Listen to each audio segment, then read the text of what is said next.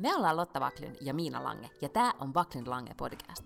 Tässä podcastissa puhutaan vapaasti ja huumorilla elämästä keskellä ruuhkavuosia.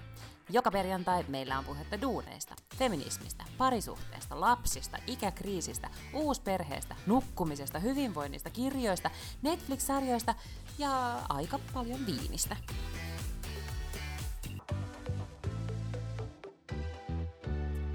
No niin, nyt tää käy. No mutta kerro nyt, sulla on ollut tosi hyvä viikko, koska on ollut, eikö sä oot hyvällä tuulella, koska on hyvä sarjanmurhaaja Kyllä, viikko. kertakaikkisesti. Ihan näin hyvää viikkoa en mu- muista, että olisi ollut.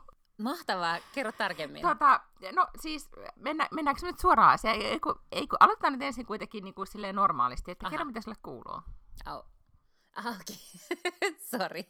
Yritin mennä asioiden edelle sarjamurhaajiin. Niin, ei, ei missään tapauksessa, small talkia. Okei, okay, small talkia. Tota, noin, ää, no siis täällä ää, Helsingissä tosiaan, ja varmaankin muualla myös Suomessa, paistaa aurinko sillä lailla, että nyt ollaan niin kuin ensimmäisiä semmoisia oikeasti kevätpäiviä. Kun täällä ei ole vielä, sä sanoit, että Tukholmassa on jo ollut sellaisia, että on ollut lämpimiä päiviä, sitten on voinut vähän viiletä, mutta täällä ei ole vielä ollut oikeasti yhtään lämmintä.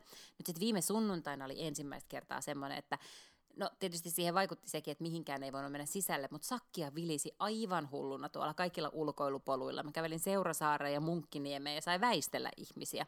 Ja siis kaiken mä semmoiset mutterikiskat tai semmoiset pikku niin kuin lippakiskat, ne oli sellaisia 20 metrin jonoja ja ka- kahviloiden ulkopuolella ihmiset jonotti siis niin kuin silleen metritolkulla. Eh, Tämä tarkoittaa, että ihmisillä alkaa olla kevättä rinnassa ja siihen ei tarvittu muuta kuin auringonpaiste. Ja siihen ei sitten, se tarvittiin syyksi, niin Paklun on kaatanut jo roseeta lasiin. Ja... Juuri näin. Olen juuri ollut järjestämässä tiedotustilaisuutta töissä ja, ja tota, kai mä nyt siis senkin voi sanoa, että vaikka mä vielä voi kertoa, mihin mä oon menossa, niin, niin jonkunnäköistä tota, äh, muutosta on tapahtumassa elämässä, joten otan sille iloa irti tuolla työelämässä, koska tiedän, että en ole siellä loppuelämääni. Niin aivan, eli siis kaupungin talolla virtaa rosee. Joo, vaikka niin. No mutta jännityksellä sitten odotamme, että mitä uutisia voit sitten jossain vaiheessa kertoa. Minulla on täällä, täällä länsinaapurissa mennyt ihan kohtalaisesti kulunut viikko, mitään hän jännittävää ei ole tapahtunut. Mutta koska viikko on ollut siis tällä tavalla niin kuin tapahtumaköyhä suoraan sanottuna, niin on ollut sitten erittäin paljon aikaa kuluttaa kaikenlaisia sisältöjä. Ahaa, no niin. Joten nyt voidaan mennä itse asiaan. Nonni. Tämä on, nyt on ollut hyvä sarjamurhaaja viikko.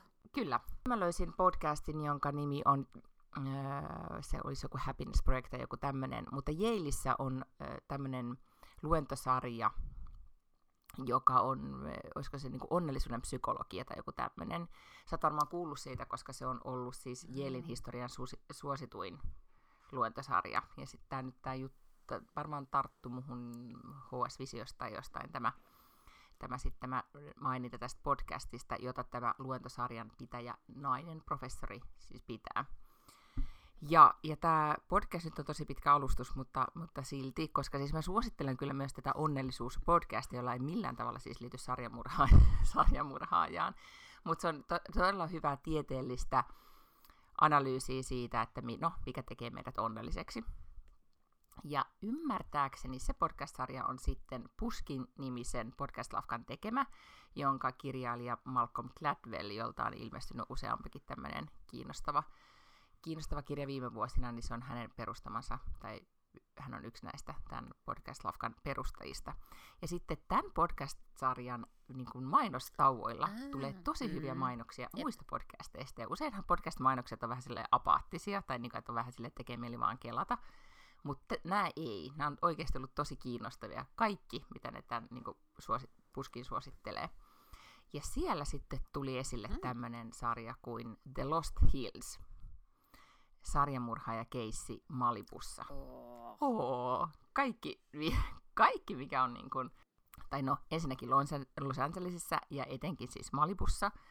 Ja, ja sitten tämmöinen niin random tappaja. Ja, ja tota, tämän äh, podcast-sarjan si- on tehnyt New Yorkerille kirjoittava toimittaja. Mä it- itse asiassa etsin tässä ihan tiedotkin.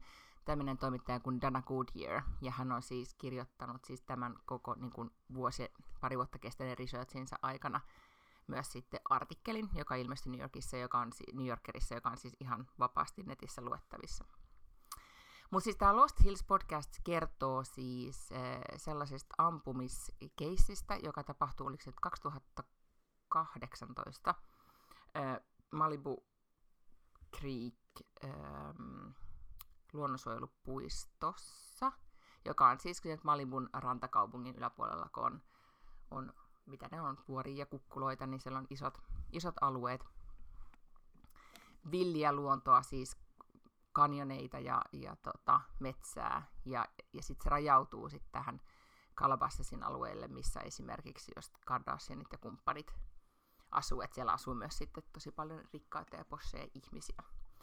No, mutta siis äh, Malibun luonnonsuojelualueella, niin äh, siellä oli telttailemassa, mä en tiedä muistaakseni tämmöistä keissiä, mutta perheenisä, 35-vuotias perheenisä kahden pienen tyttärensä kanssa, ja keskellä yötä hänet ammuttiin telttaan, niin kuin telotettiin päähän. Mutta ei niitä lapsia.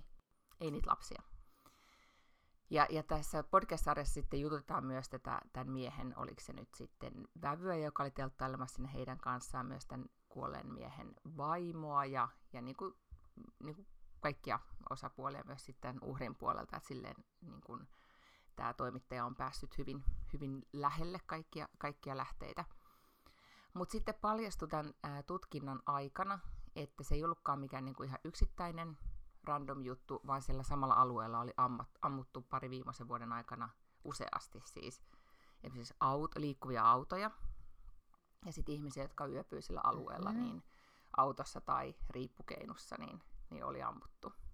Mutta niistä niitä ei koskaan alettu suuremmin tutkimaan, eikä yleisöä varoitettu ennen tätä 2018 tapahtunutta ampumistapausta millään tavalla, että siellä liikkuu tämmöinen no, sarja-ammuskelija. Mm-hmm.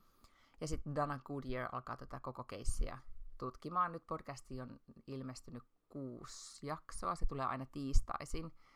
Ja nyt mä siis tietenkin kuuntelin ne kaikki jaksot, ja nyt joutuu sit ah, odottaa, että niin, tulee eli uusia. Sä reaaliaikaisesti. Eli sä et myöskään nyt tiedä, että onko tämä tyyppi saatu kiinni. No on siis, sen verran tiedetään, että on olemassa mies, 45-vuotias kundi, joka sillä alueella asui koditon koditon entinen kriminaali, niin tota, on siis pidätetty ja mun mielestä tuomittukin tästä, mutta, mutta oikeastaan liittyy sitten, en mm. nyt halua spoilaa liikaa, mutta liittyy myös siihen Malibun ähm, poliisiasemaan, jonka nimi on Lost Hills poliisiasema, eli tavallaan siihen toimintaan ja, ja siihen, että siellä on kuuluisia rikkaita ja, ja kuka sitten kuka on pimittänyt tutkinnassa mitä ja mitä tapahtuu. Äärettömän hyvää kerrontaa. Et nyt mä en ole ihan varma, että tuleeko tästä, niinku, onko lopputulos sitten niinku mahalasku jollain tavalla, mutta mä en välitä, mm. koska se on niin taitavasti rakennettu koko se, yeah. se tarina. Ja just et, se, mitä niinku Malibun kukkuloilla tapahtuu ja,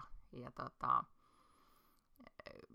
siellä on, niinku, kerrotaan sit ympäristöstä, mikä on mun mielestä aina ollut tosi kiinnostavaa, kun siellä joskus on siellä päin ollut, niin mun mielestä jotenkin ne on ollut aina vähän semmoista creepy paikkaa. Ne, että ensin on tosi semmoinen magee, eksklusiivinen rantakaupunki, mutta sitten kun menee siitä, lähtee sinne ylöspäin ää, kukkuloille, niin tuntuu, että se on ihan semmoista random heinikkoa ja mitä tahansa voi tapahtua.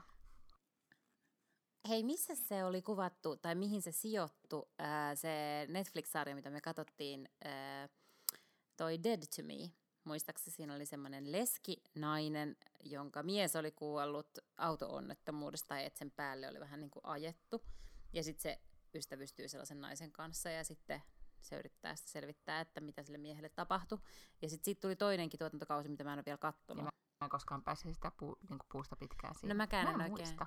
Mutta eikö sekin ollut sieltä vähän niin kuin Ehkä se ollut ihan Malibu. Se saattoi olla siis... niillä, just niillä kulmilla. Mä en ole ihan varma. Niin, aivan. Eli vähän tuli semmoinen heti, että se oli niinku hills, koska se oli mun mielestä vähän tämmöistä mäkistä aluetta. Ehkä. Ja, mutta tuossa se niinku... Tolleen vaan, että ruumiita tulee. Tuossa viitataan tosi paljon just siihen, niinku, että ketä julkiksi missäkin asuu, että tuolla asuu Cindy Crawford asuu tuolla alueella ja sitten tuolla on just Kardashianit ja sitten tämä on niin kuin, öö, myös kun nämä on aika tuoreita tapahtumia, että esimerkiksi siellä läpikäydään sitä, kun niin kuin Go Bryantin helikopterihan just krässäsi siellä Calabassin alueella ja esimerkiksi just Malibun. Sen takia se Calabasas mm-hmm. kuulosti niin tutulta, kun mä mietin, että ei siitä ole niin kuin jotenkin aika vähän aikaa, kun mä oon kuullut tämän sanan. Joo, Joo, ja siellä esimerkiksi siellähän just tämän Lost Hillsin ymmärtääkseni nyt sen poliisiaseman joku seriffi tai joku siis sai, sai siis lähteä, koska se, siellä, on ollut, siellä on ollut aika paljon tämmöisiä dirty caps, cops, eli näitä niin kuin mm-hmm. poliisia, jotka ei ihan toiminut silleen lainkirjaimen mukaan, niin tota, niin ymmärtääkseni hän sai lähteä sen takia, että siellä vuodettiin ne, esimerkiksi ne niin kuin helikopterionnettomuuden kuvat ja niin edelleen. Että ne on vissiin saanut siellä sit ihan itsesseen toimia siellä niillä, niillä huudeilla, että esimerkiksi Los Angelesin poliisi ei ole sitten niin kuin kauheasti Malibun perään tai ne tapahtumien perään kysellyt. Siinä sarjassa on myös ihan mahtava hahmo, tämmöinen viisikymppinen, eh, on nyt vaikea sanoa, että onko se rikas vai onko se vaan rikkaita ystäviä, nainen, joka siellä Malibun sosieteetissa pyörii ja esittää toimittajaa. Se on tehnyt itse semmoisen pressikortin itselleen ja, ja sitten tekee omia tutkimuksia. Mahtavaa! Apua kuulostaa ihan tämmöiseltä niin fiktioromaanihahmolta. Eikö se ihan täysin, ja se on, sitä haastatellaan tosi paljon siinä. Mä eilen selasin, siis mä oon tietenkin uppoutunut tähän täysin, mä eilen selasin tämän naisen Instagramin läpi ja, ja niin edelleen, koska hän on siis, niin kuin hän yleinen hahmo, mutta se oli jotenkin tosi semmoinen, että et kun sä kuuntelet toivottavasti tämän, niin sä, sä fanitat tätä hahmoa selkeästi. Mutta siis, joo, todellakin toi kuulostaa, että mä haluaisin alkaa tuollaiseksi niin. hahmoksi. Mä oon vähän se toimittaja slash private, unpaid private investigator. Eikö niin? Ja sitten se on vaan päättänyt, että oh, tälleen mä nyt tein. Ja sitten se, se on niin kuin, joo, se on aivan hilarious hahmo siinä. Ja, nimen, aika moni hahmo kuulostaa siinä niissä haastatteluissa siltä, että ne on niin kuin että on jotenkin tämmöinen, niin kuin, miten se sanotaan, joku parodia niin kuin, mm. tuota, True Crime podcastista, kun et, se on niin jotenkin niin kuin sen genren mukaisesti rakennettu ne kaikki kommentit ja muut, ne, mutta ihmiset on aidosti oikeasti sellaisia. Ihanaa. No tämähän mun nyt pitää siis, mulla on huomenna vapaa päivä, koska mulla on tällaisia lomapäiviä, mitä pitää käyttää. Mm-hmm, mulla on huomenna mm-hmm. vapaa päivä, niin ehkä mä sitten kuleskelen ympäri aurinkoista töölöä ja ja tätä kuuntelen Lost Hills-podcastia. Joo, se voi olla myös sitten, olin unohtanut, koska mä olen pitänyt siis tosi pitkään taukoa näistä kaikista True Crime-hommista, niin olin unohtanut, että, että jos esimerkiksi saunassa kuuntelee tämmöistä podcastia, niin voi vähän jännittää. Heti alkoi jännittää, ymmärrän. kun eilen okay. kuuntelin tovin. Vaikka se ei ole siis sillä tavalla mitenkään mega pelottava, mutta, mutta kuitenkin. Mutta mulla, sanoinko mä sulle jo viime viikolla tästä, että, että Barack Obaman uutta kirjaa, siis se uusin, mikä ilmestyi nyt joskus tässä ennen joulua, mm-hmm. niin sitä ei löydy näistä suom- suomenkielisistä tai suomalaisista äänikirjapalveluista, niin kuin vaikka BookBeatista tai jostain, mutta sen voi lainata kirjaston äänikirjapalvelusta, mutta kirjaston äänikirjapalvelun laina-aika on kaksi viikkoa, ja Barack Obaman kirja kestää 29 tuntia. Okei, sikä matemaattisesti jo ihan lyhyellä, yhdellä matikalla, kun alkaa laskemaan, niin, niin loppuu aika kesken. No miten, pitäisi niin melkein lähemmäs kolme tuntia päivässä pitäisi pystyä kuuntelemaan kirjaa, että saisi sen niin kuin kahlattua läpi kahdessa viikossa, ja se on kyllä tosi paljon. Mutta siis tiedätkö, Barack Obama lukee sen itse. Mm-hmm. Siis se on aivan ihanaa. Mä tiedän, että ihmiset fanitti sitä. Niin, no se, pelkästään sen takia se voisi kuunnella. Ei, se on ihan sika hyvä lukemaan. Siis mä tiedän, että ihmiset fanitti Michelle Obamaa, ja mä muistan, mä en päässyt kauhean pitkälle siinä Michelle Obaman kirjassa. Mä muistan senkin, että se oli siis todella hyvä, että se olisi ihan semmoinen, voisi aivan niin kuin työkseen lukea niitä. Mutta siis tää jotenkin, se menee, se on niin effortless, se on ihan sama kuin sen kaikki niin kuin ne esiintymiset ja mitkä tahansa niin kuin hetket, se lukee niin sujuvasti ja se eläytyy, mutta ei liikaa ja ja se on ihan niin kuin se istuisi sun kanssa juttelemassa. Siis se pitää ehdottomasti kuunnella äänikirjana, toi kirja, mieluummin kuin lukee, mä luulen. Okei, okay, ja, ja onko sulla mitään sanottavaa sitten sisällöstä? No mä oon nyt vasta päässyt ehkä, mä oon neljänneksen about kuunnellut tai jotain mm-hmm. semmoista, ja kyllä se mun mielestä kannattaa, jos on yhtään niin kuin kiinnostunut Obamasta tai Amerikan politiikasta tai jostain semmoisesta. On totta kai se on hirveän yksisilmästä, kun se kertoo sitä niin kuin omasta henkilökohtaisesta niin kuin näkökulmasta, mutta on se mun mielestä oikeasti tosi mielenkiintoista, mutta tietysti mä nyt on muutenkin kattonut, niin kuin fanittanut kaikkia tällaisia Amerikan presidentti TV-sarjoja ja niin kuin näin, että hauskaa nyt kerrankin lukea joku oikea versio, eikä aina vaan niitä fiktioversioita, niin kuin joku House of Cards tai Scandal tai jotain semmoista. Um, on se, kauhean mielenkiintoista, mutta se, mihin, mihin mä kiinnitin huomioon, mitä mä en ollut koskaan ajatellut, että sillä oli itse asiassa ää, vaali- tai kampanja-aikana hirveän samanlainen narratiivi kuin Trumpilla, mikä on musta kauhean kiinnostavaa, ja mä en niin kuin yhdistänyt sitä aikaisemmin. Mm-hmm.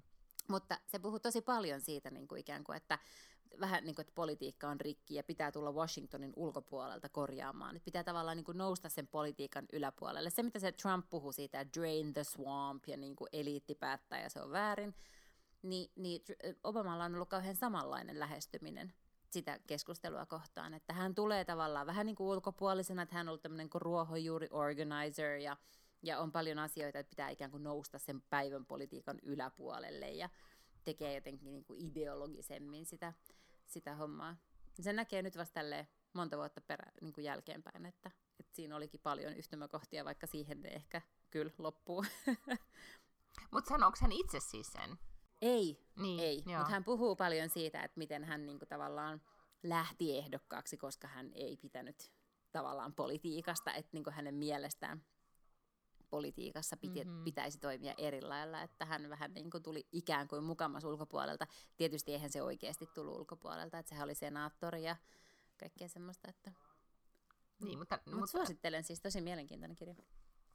Okei, no ehkä se on sitten tämmöinen, niin kun, kun pitää olla kuitenkin joku semmoinen projekti, mihin aina sitten palata aina niin kuin uudestaan ja uudestaan, jos nyt se olisi mm. sitten. Mistäköhän sen sitten saa, jos ei nyt ihan sitten Suomen kirjastosta lainan, ehkä se sitten löytyy jostain. Se varmaan jostain Audiblesta. Ai niin, Audiblestahan, mm. niin. Mullahan sinne Jep. kerääntynyt kredittejä nyt ihan hirveästi. Niin Ja siellä ne ei ehkä sit ilmoita sulle kahden viikon päästä, että pitäisi olla kuunneltuna jo. Niin, tai sitten olisi kiva, jos sinne tulisi semmoisia, että kiirehdi, että sinulla on vain näin. Niin, Se voisikin olla, että jollain tavallahan sitä, just siinä Happiness Project podcastissa, vai mikä sen nimi nyt olikaan, nyt puhuttiin esimerkiksi niin kuin, et, niin kuin ulkoohjautuvuudesta tai miten, miten mittaaminen on sitten, tai miten helposti me niin kuin jäädään koukkuun mittaamiseen tämmöisiin niin kuin ulkoisiin palkintoihin, että sitten kuitenkin pitäisi löytää niin kuin sisäistä, sisäistä drivea, mutta että just nämä kaikki Fitbitit ja ourat ja ihan mitkä tahansa, mitkä laskee kaikkia askeleita ja tekemisiämme, niin ne on, ne on todella koukuttavia. Mm. Mutta tähänhän voisi just lisätä että oikeastaan tähän äänikirjamaailmaan sitten semmoisen niin bling, kiirehdi, kiirehdi, tee Kyllä. vielä. tota, kun sä sanoit, että sen podcast-sarjan nimi on The Happiness Project, niin onko se se sama kuin, tiedätkö, kun on olemassa sellainen kirja kuin The Happiness Project? Semmoinen nainen kuin Gretchen Rubin, joka on kirjoittanut sen. Se jotenkin, mä en ole siis lukenut sitä, se on ollut mulla tosi monta kertaa kädessä ja vähän niin kuin listalla ja että pitää tutustua ja näin, mutta se on joku nainen, joka siis jotenkin järjestelmällisesti päätti muuttaa elämäänsä. Mm. Olisiko hän ollut joku No, toimittaja tai jotain tämän tyyppistä? Toi kuulostaa tosi tutulta, mutta mun mielestä se ei ole. Se on Laurie Santos, on se naisprofessori, joka Okei. pitää tämän, tätä psykologian kurssia. Okei, okay, sitten ei joka, tota, josta siis, joka oli, mä en tiedä oliko se nyt vaan koronavuoden aikana vai muutenkin, niin sehän oli siis ähm, ymmärtääkseni sit avoin kaikille, että heillä on siis missio, Ah. että he, et kaikki pääsis kuuntelemaan sitä, koska sillä kurssilla on myös sitten, sitä opiskelijat sanoo, että se on, se on Yalein, Yalein vaikeimpia kursseja, koska siinä on just tämmöisiä niin oikeasti ne tekee tehtäviä, tämmöisiä, että just meillekin usein niin tuttuja, että meditoi 10 minuuttia päivässä tai kirjoita kiitollisuuspäiväkirjaa tai näin, mutta se perustuu siihen, että tehdään sit niitä niin harjoituksia säännöllisesti, että saadaan tuloksia. Ja monet opiskelijat sitten kokee, että, että vaikeaa on. Mutta tämän Santosin missio on, paitsi siinä luontosarjassa, myös tässä podcast-sarjassa se, että se on oikeasti aidosti tosi huolissaan siitä, että kuinka nuorten ihmisten, nyt puhutaan parikymppisten ja opiskelee etenkin niin opiskelijoiden, mutta muutenkin, niin kuin, että kuinka paljon mielenterveysongelmia on ja minkälainen niin kuin, epidemia se on ollut Jenkeissä, mutta ymmärtääkseni se sama tilanne on myös sit Pohjoismaissa, että ei olla sen, sen parempia, kun katsoo, katsoo tilastoja ja, ja sitten hän niin kuin miettii, että miten oikeasti voisi voisi tota, nuoria ihmisiä auttaa, mutta kyllä kun niitä näin keskikäisenä kuuntelee, niin hirvittävän paljon oli hyviä vinkkejä esimerkiksi just sosiaalisen median käyttöön niin kuin liittyen. Ja, ja ne asiat, mitä, nehän ei ole millään tavalla uusia, mutta taas kun joku ne silleen pedagogisesti selittää, että miksi sinun aivosi ajattelevat näin, kun tuijotat Instagramia kolme tuntia päivässä, niin se aiheuttaa näin. Tai sitten esimerkiksi oli tämmöinen havainto, mikä sai sitten meidän kyllä niin kuin heti meidän niin kuin perheen dynamiikkaa muutti se, että et kuinka se, että me katsotaan toista niin kuin ruutuun, vaikka me muka kuunnellaan, Mm. mutta, tai että me ollaan pois siitä tilanteesta, että kuinka me reagoidaan Niin, kyllä, siihen kyllä. Mm. niin kuin toistemme läsnäoloon. Että jos me katsotaan johonkin ruutuun, esimerkiksi just kun mä puhuin siinä tämän Serpentin-sarjan osalta, että sehän on semmoinen, että, mitä, että mä aloin heti selaamaan jostain netistä, että mitä, mitä, tota, mitä siitä on kirjoitettu. Ja kun mun mieheni siitä huomautti, että onko se sarja tylsä vai, vai miksi sä katsot jotain muuta, niin mä rikoin sen niin kuin hänen tavallaan se meidän yhteisen läsnäolon kokemuksen. Mm. Ja se kuulemma häiritsee meitä paljon enemmän kuin me ikään kuin tiedostavalla tajolla, tar- niin kuin tasolla edes tajutaan. Ja sen takia on tärkeää olla läsnä. Niin nyt sitten on harjoiteltu täällä tämän tie- tieteellisen todistusaineiston valossa nyt sitten läsnäoloa. Mutta se on hyvä.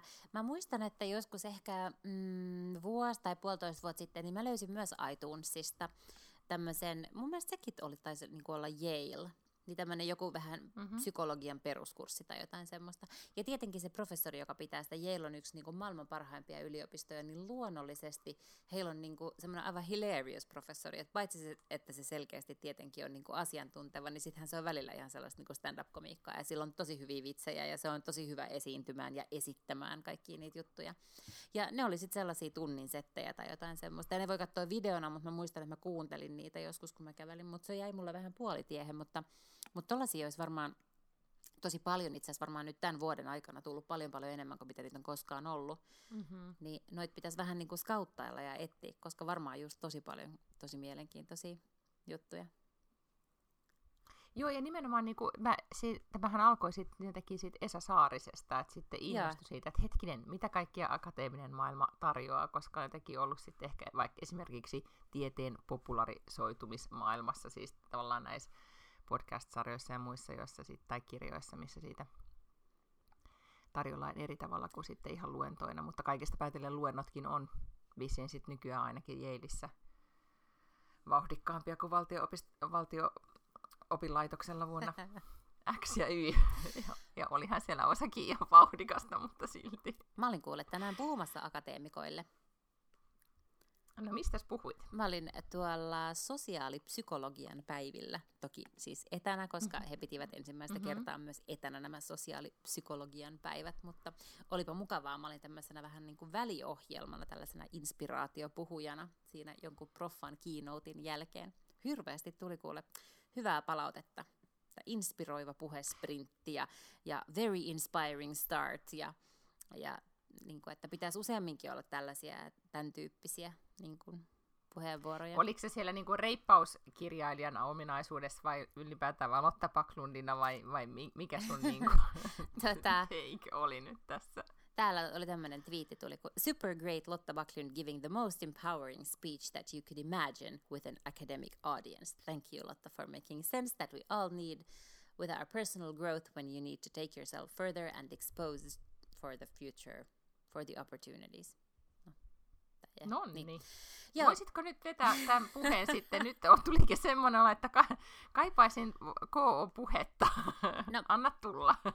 Siellä oli hyvin paljon näitä samoja teemoja kuin mitä mun kirjassa, ja niistä mä oikeastaan siellä sitten enimmäkseen puhuin. Muistutin, että kannattaa Ai, epäonnistua, niin. jotta voi onnistua ja kaikkea sellaista. Muistutin, että asiat ei ole totta ennen kuin ne on totta ja näitä, näitä tärkeitä fraaseja sieltä mun mm. kirjasta. Mm. Mä kuuntelin äsken viimeisen jakson ähm, Dolly Adettonin ja hänen kumppaninsa, jonka nimeä just en tähän hätään muistan, niin e, samasta podcast mistä on nyt vahdunut jo monta viikkoa, mutta Sentimental in the City, jos he käy siis läpi Sex and the City-sarjaa ja niitä elokuvia.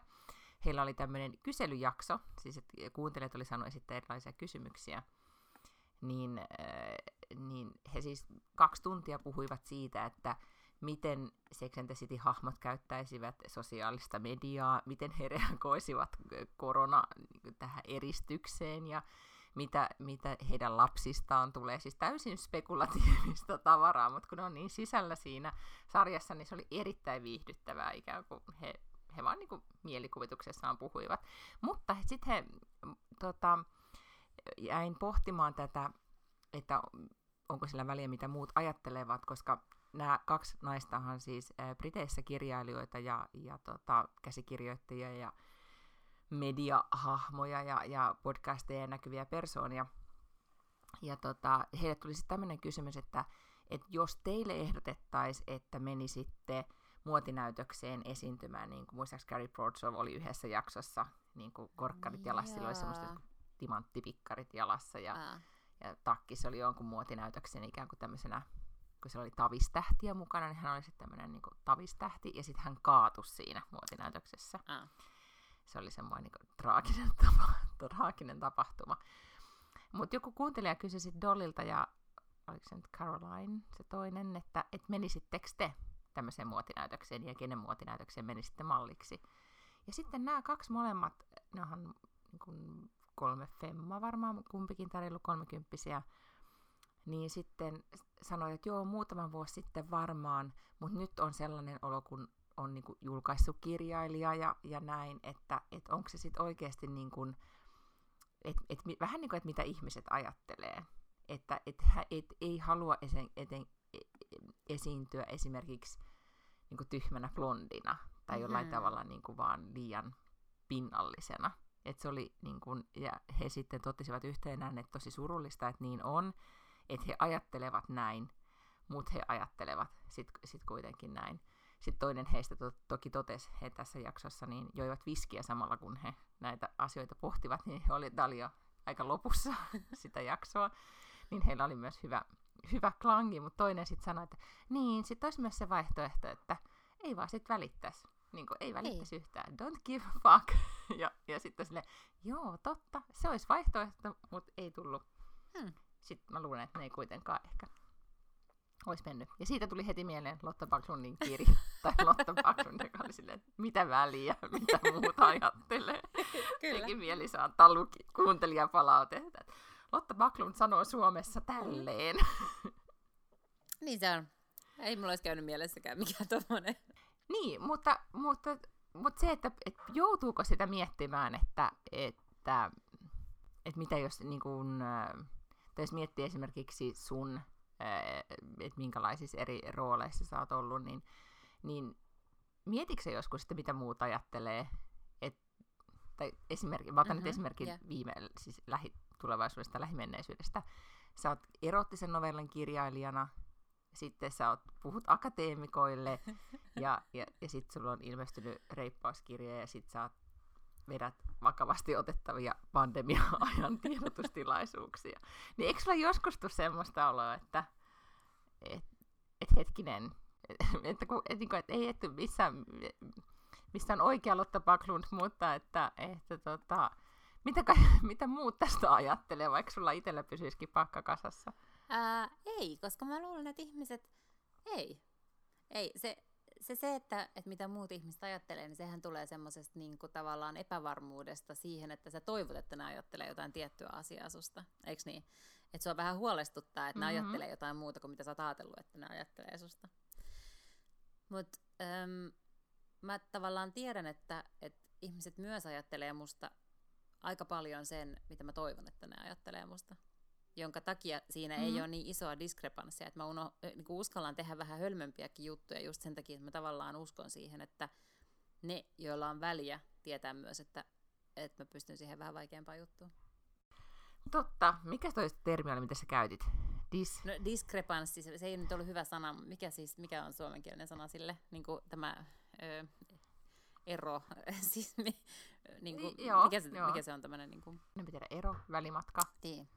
Että kyllähän esimerkiksi mm. silloin, kun mut ensimmäistä kertaa valittiin, äh, kun mä menin töihin äh, pormestarille erityisavustajaksi, niin sehän uutisoitiin silloin lehdessä otsikolla Helsingin pormestari palkkasi avukseen stand-up-koomikon mikä oli tietysti hölmöä, mä en ollut tehnyt stand-up-komikkaa silloin varmaan kahdeksaan vuoteen tai jotain tämmöistä, mutta, mutta et, et sitten tavallaan niin kuin tarkoitushakuisesti haluttiin jotenkin käyttää komiikkaa jotenkin mua vastaan, mikä oli mun mielestä ihan hirvittävän hölmöä, mm-hmm. koska siis kaikista mun asioista, mitä mä oon tehnyt nykyään stand-up-komiikka, aivan ylivoimaisesti on yksi niistä vaikeimmista. Ja kysy keneltä tahansa, että kokeilisiko stand-up-komiikkaa, niin 99 prosenttia sanoisi, että en vitus, että sehän on niinku ihan saatanan pelottavaa.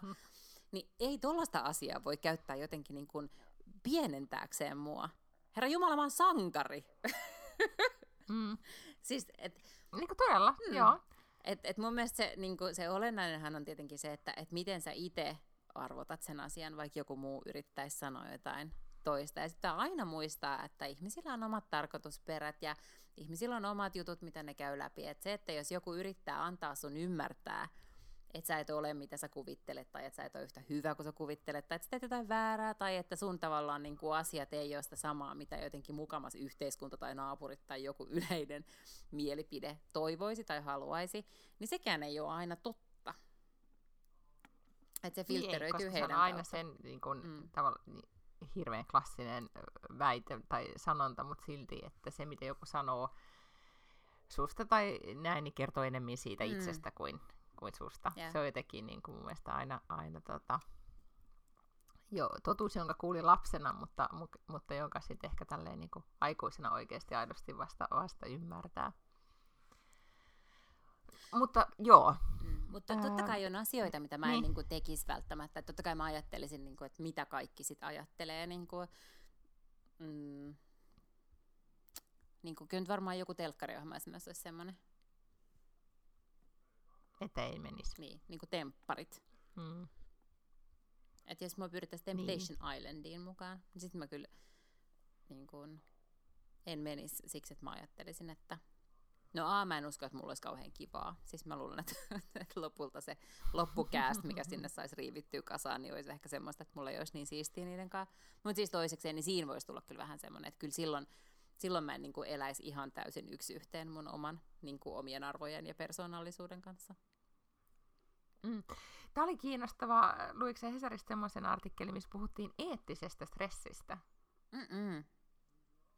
Mikä, mikä tota, mä en nyt ehkä ihan varma, että sa, sainko mä kiinni siitä ajatuksesta, mutta se taisi olla niin, että, että tässä siis haastateltiin työntekijää, joka oli siis kokenut tämmöistä eettistä stressiä ja siis alkanut sitten tutkimaan sitä, että kun työpaikan arvot, tai se, että miten sä teet töitä, tai kelle sä teet töitä, tai mitä sä teet, niin ei vastaa sun sisäistä niin kuin arvokompassia, niin siitä tulee eettistä stressiä. Joo, mutta sen, se on täysin ymmärrettävää. Ja siitähän mun mielestä puhutaan tosi paljon, niin kuin mun mielestä siis jokaisella yrityksellä pitää alkaa olla nyt niin kuin arvot kondiksessa. Mä taistelin sen kanssa tosi paljon silloin, kun mä olin tota Warnerilla, koska siellä ei ollut arvoja. Ja sitten mä vähän niin kuin pakotin käyntiin mm. sellaista arvoprosessia, ja, ja sitten se oli vaan niin kuin ihan farsi, koska se tehtiin niin, kuin niin selkeästi vain mun mieliksi. Siis mä niin kuin, se oli, jotenkin, niin, mutta se oli jotenkin niin selkeä, että... Lotta haluaa tänne arvoja. Niin, mutta siis se oli niin jotenkin sille ilmiselvää, että kaikki istu siellä niissä workshopeissa silleen, niin kuin, että meidän pakko, koska nyt toi yksi muija vaan niin kuin hourii noista arvoista aamustiltaan, mutta mutta mun mielestä oli jotenkin tärkeää, että, että me ilmastaan myös jotain muuta kuin, että me niinku tehdään näitä ohjelmia, koska se on myös niinku, tavallaan se on konfliktitilanteessa ja se on eettisessä tilanteessa kaikessa. Se on äärimmäisen hyvä työkalu vedota siihen, että me ollaan yhdessä päätetty, että me ollaan tällaisia tyyppejä, tämä on se meidän juttu. Ja, ja siis se on todella käyttökelpoinen työkalu siinä vaiheessa, kun ne on oikeasti kelattu ja ne on oikeasti sisäistetty ja ne on hyvin jalkautettu ja viestitty koko organisaatiolle. Mutta sitten jos ketään ei niinku vittuukaan kiinnosta tehdä niitä, vaan niitä tehdään sille Lotta Backlundin mieliksi, niin se ei ole kauhean arvokas prosessi sille yrityksille, ja silloin ne ei myöskään ole mitenkään erityisen arvokkaita työkaluna ne arvot. Mutta mä väitän, että siis varsinkin nuorempi sukupolvi, jotka nyt kuitenkin alkaa jo pikkuhiljaa olla myös johtavassa asemassa yrityksissä, niin iso osa heistä haluaa kyllä identifioitua yritykseen, joka on samaa mieltä asioista heidän kanssaan, tai jonka arvoja ne myös pystyy puolustamaan, koska siinä on paljon muutakin, että kun sä, että, että sä teet liiketoimintaa, joo, mutta, mutta kyllä sun pitää, pitää pystyä jotenkin niin suoraselkäisesti myös sanomaan, että me tehdään sitten by the way myös niin kuin tärkeitä asioita ja, ja niin kuin tärkeällä tai oikeanlaisella asenteella. Että mä oon niin kuin historian oikealla puolella, oikeiden asioiden puolesta. Mm. Ja silloin kun niin kun, siis medialle äh, arvothan on aina ollut niin kun, tai on tietenkin ollut niin journalistiset periaatteet ja niin edelleen, mutta kyllä se on myös tärkeää, että, että millä periaatteella sisältö ei tehdään ja mitä, mitä noudataan. Ja just nimenomaan ehkä niinku, tai ai, niinku aina kiistatilanteista siinä, että kun ei ole ihan varmaa, että tehdään julkaisupäätöksiä tai mitä tahansa päätöksiä, että mennäänkö oikein vai väärin. Mutta kyllä mä tunnistan myös ton, että, että esimerkiksi eh, sit tämmönen, että miten, miten suhtaudutaan tasa-arvoon tai naisen asemaan tai tämän tyyppiseen, niin, niin se tyyppistä keskustelu on joutunut just vähän vetämään niin kivireki perässä, että sanomaan, että puhutaanko taas siitä, että että miten otsikoidaan tai minkälaisia kuvia valitaan ja onko nyt ok sitten tälle clickbaitata näitä otsikoita näin, että et, et katso kuvat täältä tai niin edelleen. Ja, ja se on tosi myöskin isoissa organi, tai niinku huomaa, että se on ehkä myös semmoista keskustelua, mihin ei, ei ole totuttu niin kuin tälleen, että sit, se on aina ehkä joku arvotyöryhmä ja sitten on joku workshop ja sitten kaikki sitoutuu, mutta kun se keskustelu pitäisi olla niin aika semmoista arkista, eikö niin, mm. että ne arvot elää siinä siinä arkisessa duunissa, koska sitähän kautta ne sitten oikeasti saa, Niin onkin, ja siis tavallaan saa se tota, niin kuin olomuotonsa, Mm, ja s- mutta välillä huomaa, että se on tosi hankalaa. on. Ja se arvojen määrittäminen on oikeasti paljon helpompi rasti kuin se oikeasti alko, arvojen niin kuin jalkauttaminen ja tavallaan saamisen, niiden saaminen osaksi sitä työtä ja sitä organisaation kulttuuria, niin sehän on paljon paljon niin kuin isompi duuni. Mutta tästä mun mielestä Kyllä. äh, mahtavalla segwaylla ja aasinsillalla, kun puhuit journalismista ja etiikasta. Anna mennä. tota, luitko Journalistilehden jutun Matti Ahteesta tällä viikolla? En, mutta luin, luin journalistilehdestä kaikkia mu- muita hyviä juttuja, mutta en juuri sitä. Referoi. Ää, Jukka Heinonen, joka on aikaisemmin ollut joskus Ylellä ja sitten jossain vaiheessa Yleltä mm, päätettiin, että, että osittain niin kun aletaan ostaa ulkopuolelta asiaohjelmia. Ja silloin sieltä lähti muutamia toimittajia, muun muassa Jukka Heinonen ja Kari Tervo. Ja olisikohan se Esko Naskalikin silloin lähtenyt. Ja ne perusti tämmöisen yrityksen nimeltä Tarinatalo, joka on tuotantoyhtiö. Ja Tarinatalo sitten möi eri, tuot, eri kanaville tota, eri tuotantoja, joista yksi oli tämmöinen ohjelma kuin Palaneen kärryä, joka meni nelosella. Silloin ihan nelosen tavallaan alkuaikoihin, kun nelosen telkkariohjelma oli vasta alkanut. Ja Palaneen kärryä oli vähän tällaista niin tutkivaa journalismia, jota siis todellakaan ei niin kuin nykyään näe televisiossa, varsinkaan kaupallisilla kanavilla. Ehkä niin kuin jossain motissa voisit välillä olla tämmöistä tutkivaa journalismia. Mutta tämä oli vähän semmoinen niin talk show, äm, tutkiva journalismi, journalismikritiikki, niin kuin tämmöinen hybridiohjelma. Ja se oli suora lähetys. Ja silloin Harri Nykänen, joka on rikostoimittaja ja toimittaja, oli tehnyt ison jutun Hesariin siitä, että, että eräs, nyt mä en muista enää mitä ne termiä ne käytti, mutta ne puhu siis, se oli vähän niin kuin ensimmäinen Too skandaali. Oli puhetta Mm. siitä, että, että korkea-arvoinen ikään kuin poliitikko, ja olikohan siitä jotenkin me- sanottu, että entinen ministeri tai jotain tämmöistä, tai jotenkin politiikassa toimiva keskeisellä pa- pallilla oleva ihminen, niin ikään kuin käyttäytyy hyvin sopimattomasti, ja oli useampi nainen, joka kertoi siitä, että, että se oli kourinut ja se oli kaikkea tällaista. Mutta Mä muistan vielä, miltä se juttu näytti, Mm. sen aukeaman, koska se oli niin iso juttu Jep. silloin. Mutta Kyllä. missään ei siis Mm. lukenut tämän miehen nimeä. Se oli Hesarin tietoinen valinta olla julkaisematta Matti Ahteen nimeä. Ja tästä koko niin kuin, asiasta sit lähti tämmöinen asia, se palaneen kärryä halusi sitten julkaista sen Matti Ahteen nimen, ja sitten siinä suorasta lähetyksestä soitettiin Janne Virkkuselle, joka oli silloin Hesarin päätoimittaja, ja ja, ja kaikkea tällaista. Ja, ja sitten Jukka Heinonen kertoo siis nytten journalistilehden artikkelissa omasta näkökulmastaan muistonsa tuolta ajalta. No sitten se tietenkin eskaloitu siihen, että tarinatalolta ei enää tilattu Saanko keskeyttää Joo, sen kyllä. verran? Niin, saanko mä keskeyttää sen verran, että siis tää on, puhutaan vuodesta 2001, Joo, siis 20 vuotta sitten tapahtuneista asioista, no nyt sit. jotka mm. niin kuin, nyt vasta siis, niin, Joo. kyllä, jatka vaan. Ja, Mm. tota, ja tästä kohistiin kovasti viime viikolla ja ö, sitten ehkä jota, muutama valaistunut toimittaja sitten jonkunnäköistä itseruoskintaa ikään kuin organisaation puolesta harjoitti jossakin Twitterissä vähän silleen, niin kuin, että kattokaa millaista tämä oli ja kyllä nyt asiat on paremmin nykyään. Mutta se, mikä jotenkin tästä artikkelista oli jäänyt täysin pois, oli se, että, että sitä ohjelmaa juonsi kaksi ihmistä, josta toinen oli Elina Hirvonen, joka on siis kirjailija ja dokumenttiohjaaja nykyään. Se oli silloin 25. Ja sen ura siis effectively loppui siihen lähetykseen. Se sai niin järjettömästi maalitusta ja kuraa niskaan, että se tavallaan niin kuin traumatisoitu siitä koko elämäkseen. Loka Laitinen ja pääkirjoitukset kaikissa isoissa iltapäivälehdissä ja Hesarissa ja Seurassa ja Avussa ja ties joka saatanan lärpäkkeessä, niin hyökkäsi sitä Elina Hirvosta kohtaan joka oli siis kuitenkin aloitteleva toimittaja, ja oli kuitenkin siis niinku researchannut sen jutun, ja se, se tavallaan niinku heidän arvomaailma sen jutun takana oli tosi solidi. Et siinä ei niinku oltu oikastu, mm. siinä ei oltu nyt heittämässä bussin alle ketään niinku viatonta ihmistä, vaan siinä todella oltiin niinku kaikkia etiikan sääntöjä noudatettu siinä. Ja sitten tavallaan se oli sitä aikaa, kun ei vielä ollut tapana julkaista. Että oli niinku ok kouriin naisiin, mutta ei ollut ok autata sitä tyyppiä, joka toimi niinku sopimattomasti. Ja tätä ne yritti muuttaa. Ja, ja sitten nytkin, siis 20 vuotta myöhemmin, niin me kuullaan tavallaan sen, niinku, sen toimarijätkän jut, niinku näkemys siitä.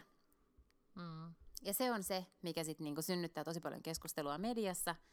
Ja, tota, niin, niin, ja sitten niinku ei se Elina Hirvosen niinku puoli siitä, jonka oikeasti ikään kuin ura ja elämä pitkäksi aikaa meni semmoiseksi, että se on niin kuin, tiedätkö, joutunut käymään terapiassa monta vuotta. Ja tää on, nyt mä luen tätä juttua, ja kyllä, siis mä muistan tämän ajan todella hyvin. Ja tässä nämä henkilöt, tästä puhutaan siis sekä Iltalehden päätoimittajasta, että, että just niin kuin mainitsit Lokalaitisen, koko se tunnelman silloin, kun se juttu tuli ulos. Ja, ja, ja, eikä ollut sitten, tämä oli tietenkin isoin keissi, mutta jos muistamme sen ajan 20 vuoden takaa, niin se ei ollut, se oli juurikin näin, että, että se syy oli aina jossain muualla. Mm-hmm. Se etittiin aina se ikään kuin heikoin lenkki ja, ja alettiin, alettiin tota, niin maalittaa tai, tai näin. Mä ajattelen, tiedätkö näin, nyt kun mä luen tätä juttua ja sitten muutenkin esimerkiksi äh, oli just journalistilehdessä oli, oli tota, kirjoitus myös siitä, niin Iltalehden toimittajan kirjoitus siitä, että miten iltapäivät niputetaan samaan, samaan syssyyn ja että äh, et miten, et miten tota, niin kuin analyysi siitä, että miten, miten oikeasti suomalainen media tällä hetkellä toimii. Ja, ja se oli kirjoittanut meidän ää, nuoren polven toimittaja, tai nuoremman polven toimittaja. Ja huomaa nyt, että meillä on niin kuin, iltapäivälehdissäkin toimittajia, jotka on tullut alalle just hyvänen aika kymmenen vuotta sitten, tai niin kuin, että, että heille ei ole enää niin kuin, muistijälkeä tietenkään hyvänä, että ne, ei to, nämä on niin kuin, antiikkisia asioita heille, mutta he on myös valmiita niin kuin vähän penkomaan ja tutkimaan, että hetkinen, että mm. mitä, mitä tämä media, missä mä oon nyt töissä, mitä, mitä se edustaa nyt, mitä se on edustanut aikaisemmin, mitä on tapahtunut niin kuin historian saatossa, ja, ja he todellakin, niin kuin puhuttiin näistä arvoista, niin on, vaatii myös sitä, että hetkinen, että, että pelataanko me nyt oikealla puolella, mm. ja mi, mitä asioita me puolustetaan ja niin edelleen, ja se on ollut tosi eh, raikasta keskustelua osui vaan sitten sosiaalisessa mediassa silmiin, että, eh, silmiin, että sitten mä en tiedä, ole ihan varma sitten, tai yhdellä seinältä vaan bongasin keskustelua siitä, että et no, et pitää ymmärtää, että niitä päätöksiä tehtiin silloin sen ajan tiedolla ja niin edelleen, mutta, mutta kyllä on varmasti niin kuin, odotan mielenkiinnolla, mitä tässä vielä menee muutama vuosi sitten alkaa muistelmia pukata. Joo, ja... Mutta, on, mutta jo, journalistilehdeltä aika, aika tota, tai ylipäätään tällaisia kirjoituksia tulee, koska tuntuu vähän, että ne ovat myös niin kuin vaiettu kuoliaksi. Mm. Ja totta kai, siis mäkin olen sitä mieltä, että et ei, niin kun, ei voida tavallaan hirttää ihmisiä siitä, että ne on toiminut niin kuin ne on toiminut siihen maailman aikaan, kun toimittiin niin kuin, tietyillä lainalaisuuksilla ja tietyssä kulttuurissa. Ja se on vähän tämä sama, että et, niin kuin, et vaaditaan joku Pirkka-Pekka Peteliusta ikään kuin nyt pyytämään anteeksi jostain saamelaisvitseistä, mitä se on tehnyt 20 vuotta sitten. Joo, totta kai se on huonoa makuja. Eihän varmasti tänä päivänä tekisi sellaista sketsiä enää. Mutta me ei voida niin kuin loputtomasti pyytää anteeksi asioita, mitkä on tehty joskus niin kuin eri maailman ajassa yksinkertaisesti. Mutta sen sijaan mun mielestä pitäisi niin kuin pystyä seuraamaan myös aikaansa ja vähän niin kuin ottaa sitä pulssia, että et, et näkee tosi paljon sellaista, että et niin kuin, et toi on ihan tyhmää ja ei ennenkään. Niin, mutta nyt on nyt ja asiat on tiedätkö muuttunut. Ja me ollaan tosi paljon fiksumpia, me ollaan niin kuin enemmän educated, me ollaan valveutuneempia. Ja miksi me nyt enää haluttaisiin olla niin spedejä, mitä me ei niin kuin tiedetty, että me oltiin aikaisemmin, mutta me oltiin jo silloin. Mm, kyllä. Täällä on tota, vitsit mä muistan tämän Ahte-kohun, koska siis täällä kuvataan tässä journalistilehdestä, tämä ei varmaan kiinnosta ketään muuta kuin niitä, jotka silloin on ollut alalla, mutta, mutta journalistilehden luvussa tai jutussa kerrotaan näin. Eräs, jota vallitseva ilmapiiri sapetti, oli Helsingin Sanomien nuori rikostoimittaja Riku Rantala. Hän uhkasi paarissa siitä, kuinka Arno Lokalaitinen puolusti Ahdetta. Laitisen tuttu kuuli purkauksen ja puhelimestaan tämän numeron ja löi luurin Rantalan käteen. Mä muistan, kun tätä, no silloin baareissa, baareissa kohuttiin ja Rantala oli suuri tähti ja, ja tota, aa, kaikenlaista tapahtui. Mm. Joo, mutta kannattaa siis lukea nyt on uusimmasta journalistista, tai mä en tiedä siis ilmestyykö joku tämmöinen fyysinen journalistilehti vai ei, mutta, mutta nyt siis äh, näinä päivinä eilen tai toisessa päivänä tuli sitten tavallaan sen Elina Hirvosen niin kuin puoli myös on artikkeli siitä. Että häntä sitten vihdoin haastateltiin, koska hän tähän ei oltu kuullut, kuultu tässä edellisessä jutussa ollenkaan.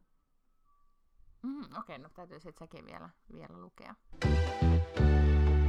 Hei, saanko mä kertoa asian, mikä ei ole kauhean tärkeä, mikä tapahtui mulle eilen, mistä mä olin vähän sille innoissani?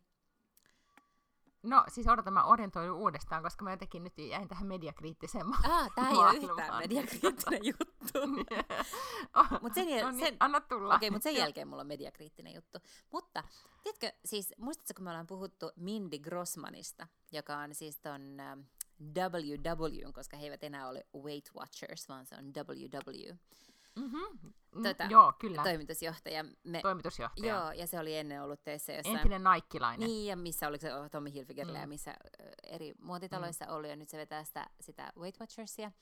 Niin tota, me joskus kuulin sen haastattelun siinä Skimmed from the Couch podcastista, mä luulen. Ja sitten mä jotenkin innostuin, että se kuulosti jotenkin silleen mahtavalta muijalta. Ja sitten mä etin sen Instasta. Mutta sen Insta olikin privaatti Insta. Ja sitten mä laitoin niinku sellaisen seurauspyynnön. Ja sitten yhtäkkiä, ja tästä täytyy siis olla varmaan vuosi tai jotain. Sitten yhtäkkiä eilen tuli silleen, että Mindy Grossman has accepted your joku. joku.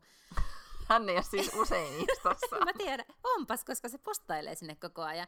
Ja nyt minä Okei, olen no. siis yksi sen seuraajista. Ei meitä ole kuin joku 2000. Okei, cool. Mä oon nyt niin kuin, mä oon Mindy Grossmanin sisäpiirissä.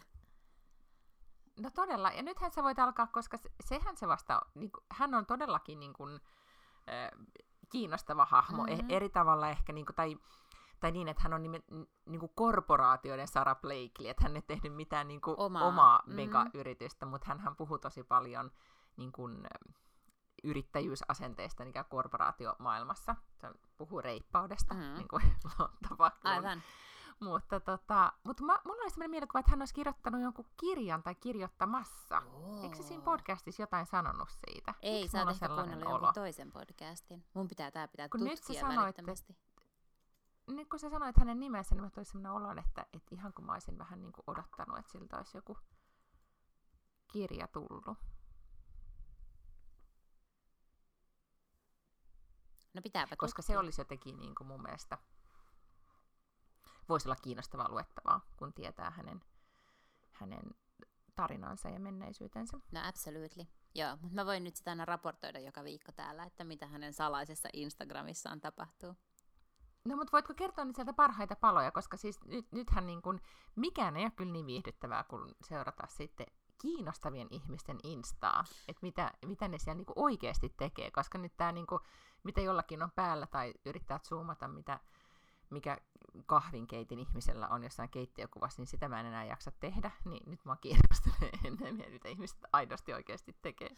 Tota, siellä oli paljon kuvia, siis hänellä on aikuisia lapsia, tai aikuinen tytär ainakin, sitten mm-hmm. siellä oli siitä, oli niinku kuvaa, ja sitten sen isästä ja sen lapsen lapsista, että mä luulen, että tämä on vähän tämmöinen, että hän niinku, täällä on hyvin paljon tällaisia hyvin henkilökohtaisia asioita, tai en mä tiedä miten henkilökohtaisia, jos hänellä nyt on siis ää, kuitenkin. No nyt, hei, onkohan se päättänyt nyt tota, niin, niin, muuttaa jotenkin tätä tyyliä, koska nyt täällä on jo 5000 seuraajaa, ja eilen illalla oli 2000 seuraajaa.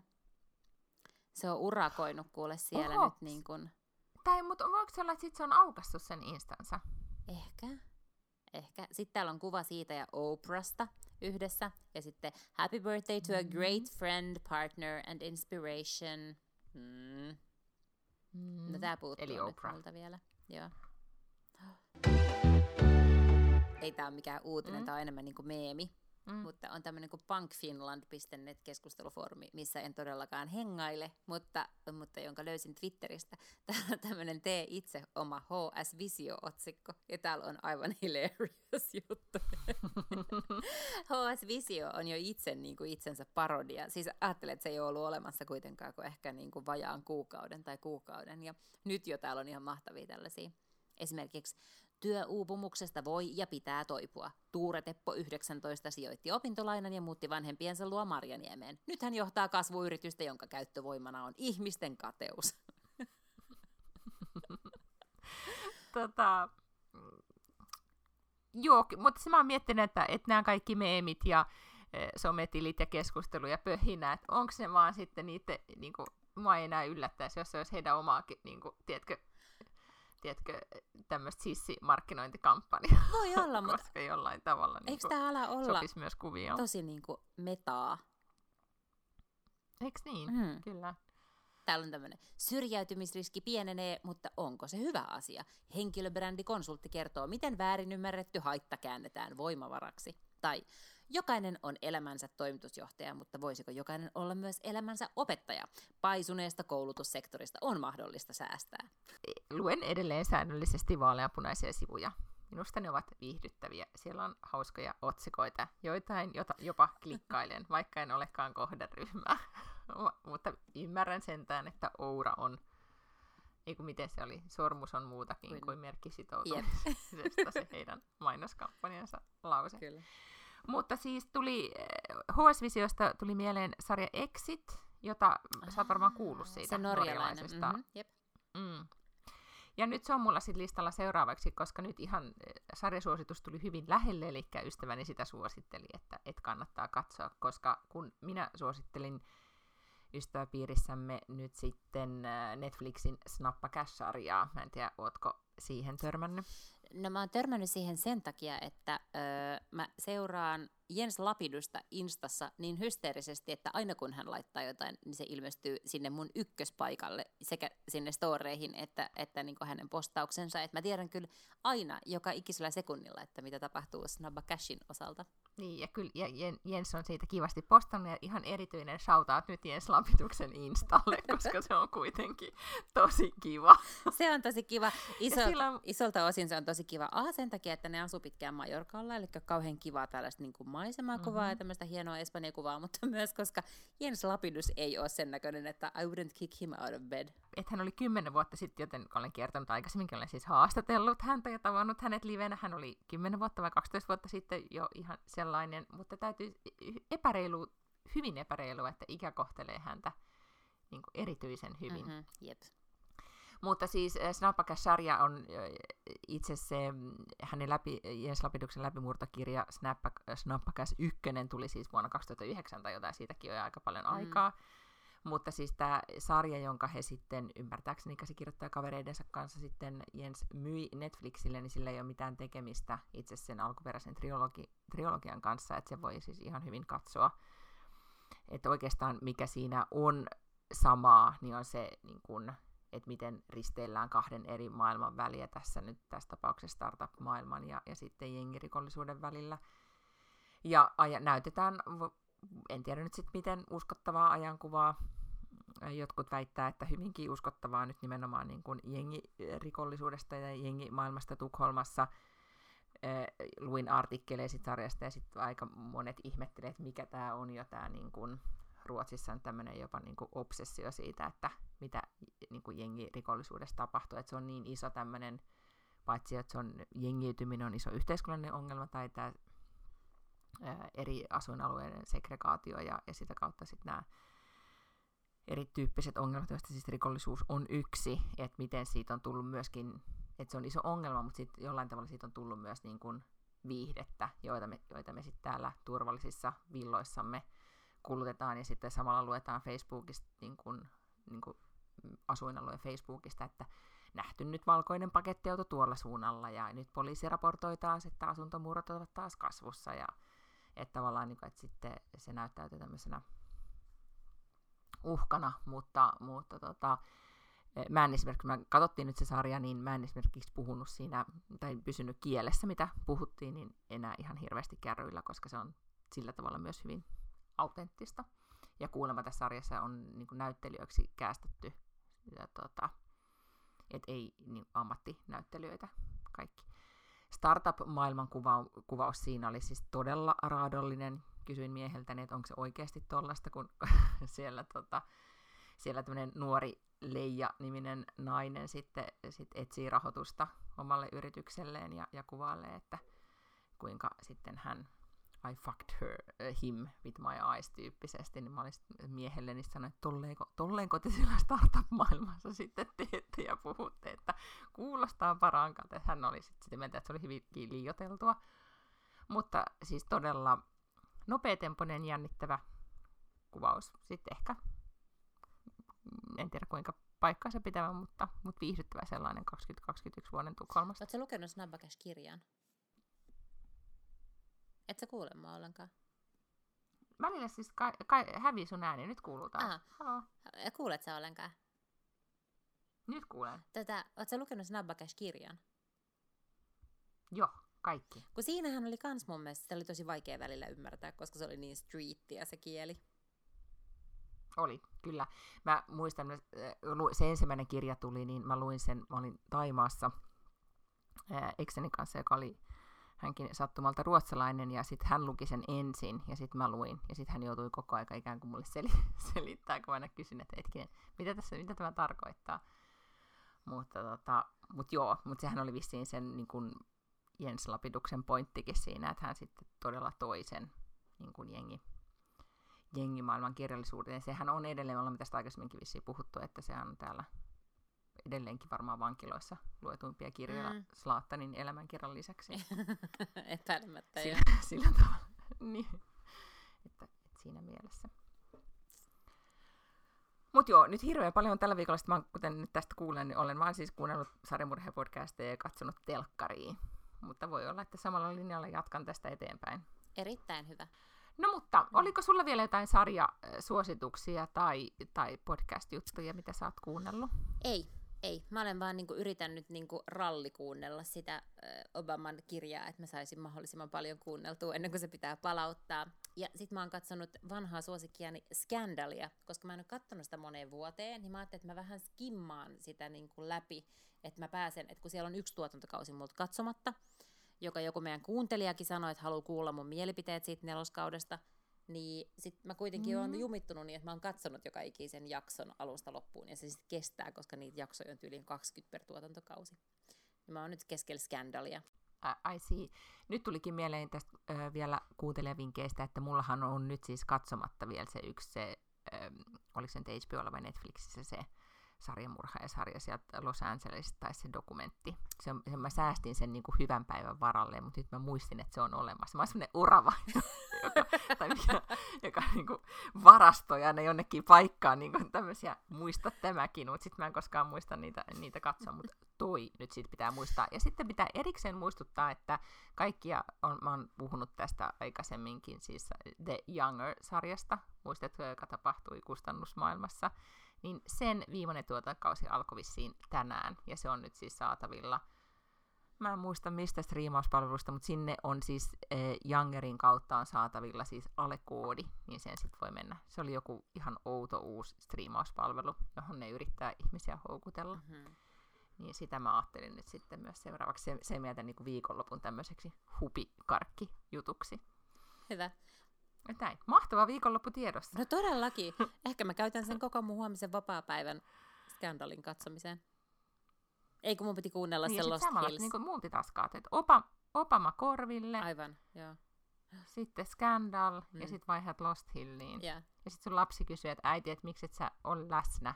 Ei, Niin. kun nimenomaan Siis- huomenna ei ole lasta. Hän on ensin koulussa ja sen jälkeen treeneissä ja sen jälkeen isänsä luona, Aa, jonka no vuoksi mä sitten. voin bingeta kaikkea Amerikan presidenttiä eri muodoissa. Mahtavaa. Ja mä jatkan sarjamurhaajilla. Ja nyt lapseni tulee kysymään, että äiti, miksi et sä ole Niin. läsnä, joten menen olemaan nyt läsnä. Mene olemaan läsnä. Tästä, niin, aikataulusta on varattu tänään 15 minuuttia läsnäoloon lapseni kanssa. niin, Hyvä. menen suorittamaan velvollisuuteni. Hirvittävän kivaa viikonloppua nyt sitten kaikille ja ensi viikkoon. Ensi viikkoa. Heippa! Heidoo!